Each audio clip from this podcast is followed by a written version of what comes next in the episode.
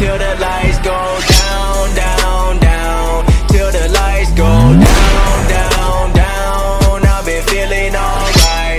What's going on, Sharp Hustlers? It's Nick Smith. I'm a little under the weather, so bear with me, bear with my voice, but I want to answer a couple questions I've been getting in my emails. So I'm going to run through these five questions and hopefully they add value to you and help you thinking in the right mindset as you pursue your career with Cutco. May it be the CSP route, maybe you're trying to get into the real pro- realtor program, maybe you're trying to be a manager, maybe you're trying to be the next DVM, maybe you're, you're maybe you're trying to become the next CEO of Cutco Cut- Cutlery. All those things are great ambitions and great goals. Don't let anyone ever make you think small. The key is thinking big. So, let's run through these questions and hopefully they add value to you. So, one one person asked, "What are the best things I can do in order to make low income reps sell in terms of mindset, average order, and confidence that people will be able to buy it in general?" My best advice to that is you need to go personally sell in low income areas. If you're sitting there thinking that, oh, these low income reps suck, you got to realize your reps only suck if their manager sucks. So you got to go create that living proof. So go sell in low income areas. I promise you, low income area people buy Cutco. They still find the need for the product. In fact, they have more of a need for the product than that rich Miss Jones who doesn't even cook all five days of the week or seven days of the week, right? Low income areas usually cook every day of the week. They usually have family dinner. They usually do all these things. So they enjoy Cutco more than some of our higher end clients. So you got to realize that. And the amount of value you build in your product is why people buy, not their income classification.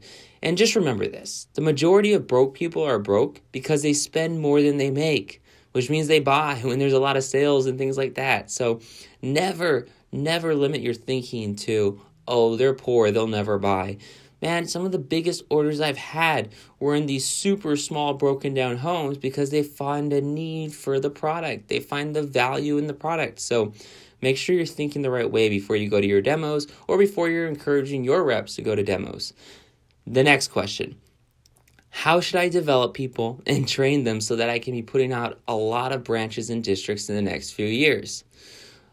Two things. One, you put out branches and districts to help them, not yourself.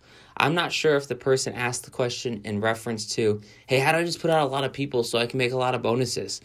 You gotta own your your whole ambition in vector marketing is to help others. Remember, we get paid the most when it's a win-win situation. So if you send a branch out and they suck, you don't make anything. So you have to understand that. So you always have to have the other person in mind first, right? The key to developing a lot of branches and districts is one, become living proof that the opportunity works if you work you're going to have to put in work. You're going to have to work 80, 90, 100 hour weeks. It's part of the process. It's part of getting started. You're going to have to work hard. If you're going into the district manager opportunity for, oh, I don't want to do a 9 to 5, I want to do a 10 to 2 and then just chill. Well, that's not going to work, okay? You have to realize there's no such thing as a 9 to 5 in the entrepreneurial world it's 7 to 11 type deals, like 7 a.m. to 11 p.m. You're always grinding, you're always working on your business for at least three to five years. Now, three to five years is way shorter than 40 years. And the thing is, you're just putting a lot more time towards your business in a faster amount. That's all it is. Most people that do nine to fives do it for 40 years because they're only putting in eight hours a day or seven hours a day. Some of them only put in five productive hours a day or four. Uh, but you have to realize it's about out grinding, outworking everybody. And then people will naturally be inclined to saying, hey, I see you work really hard, but this work's kind of fun. How do I do what you do? And then that's how you build a lot of branches and districts. I don't sit there at the beginning of the year and go, How many branches and districts am I going to put out? I'm just going to work. And I work and I work and I work.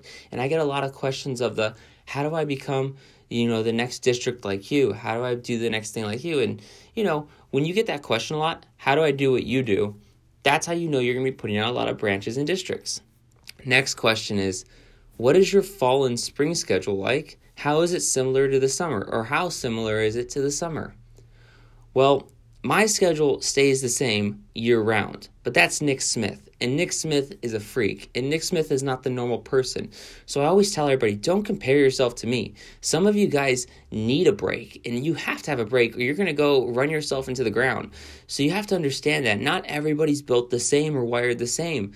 So what I recommend is you get with your district manager, division manager, or your RM and figure out a schedule that works with your three things work ethic, discipline, and mindset.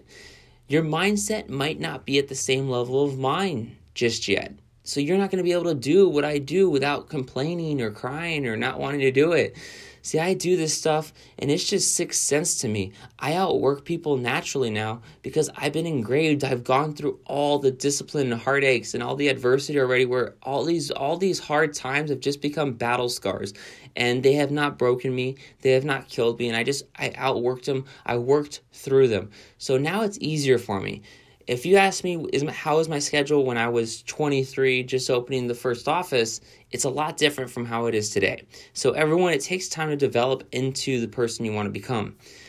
The next question was this: How often do you leave your office and for how many days and when do you feel comfortable enough to let someone else take the reins within the business?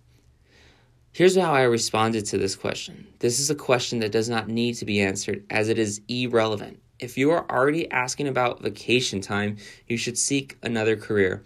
And I can't hit that on the button anymore. You have to realize this. If you're trying to find a shortcut or a secret answer or when you can get free time, you're looking at this whole thing the wrong way. If you're looking for free time, you need to go become like a second grade teacher. They get a whole summer off. So, this is not the opportunity that you're going to have the most free time at the beginning. This is an opportunity where you work your ass off for three to five years to then live the life of your dreams. It's a lot different than, well, when do I get a break? Or when can I do that? Don't look at it that way. If you're looking at it that way, I suggest stay as a rep for a while, okay? And then the next question was this biggest tips for opening my district office in May. So a lot of people open their office, and regardless of if it's May or if it's January or if it's September, what you have to understand is this there is no secret formula, there is no shortcut. District offices take a minimum of three to five years to build it out properly and to develop a sore, solid core team of FSMs and new business systems. This is if you work 80 to 90 hours a week minimum. If you're working maybe 40 or 30 hours a week at your business, productive 30 to 40 hours, and that's it, it's going to take you much, much longer. And that's okay too. So understand that. We have a lot of district managers who have been district managers for 10 years. They've been able to survive, put food on the table, have a decent life, have balance with their family, and they enjoy that. And that's all they want to do. That's great. And that's okay. Everyone's different. So if you're asking, how do I get to this level where, you know, I can make multiple six figures, live a life of my dreams, have time freedom, have a huge staff, have a huge FSM core, and all those things, well, you're gonna have to work really, really hard, you know, and that's just the difference. So, as you study and as you listen to all these Sharp Hustlers series, in a sense, these are all to mold and grow you to become a sharper individual. Because a lot of people come into the business to sell Cutco, these sharpest knives in the world, but yet they're very dull as a person. And hopefully, these encourage you to become the next sharp hustler of vector marketing.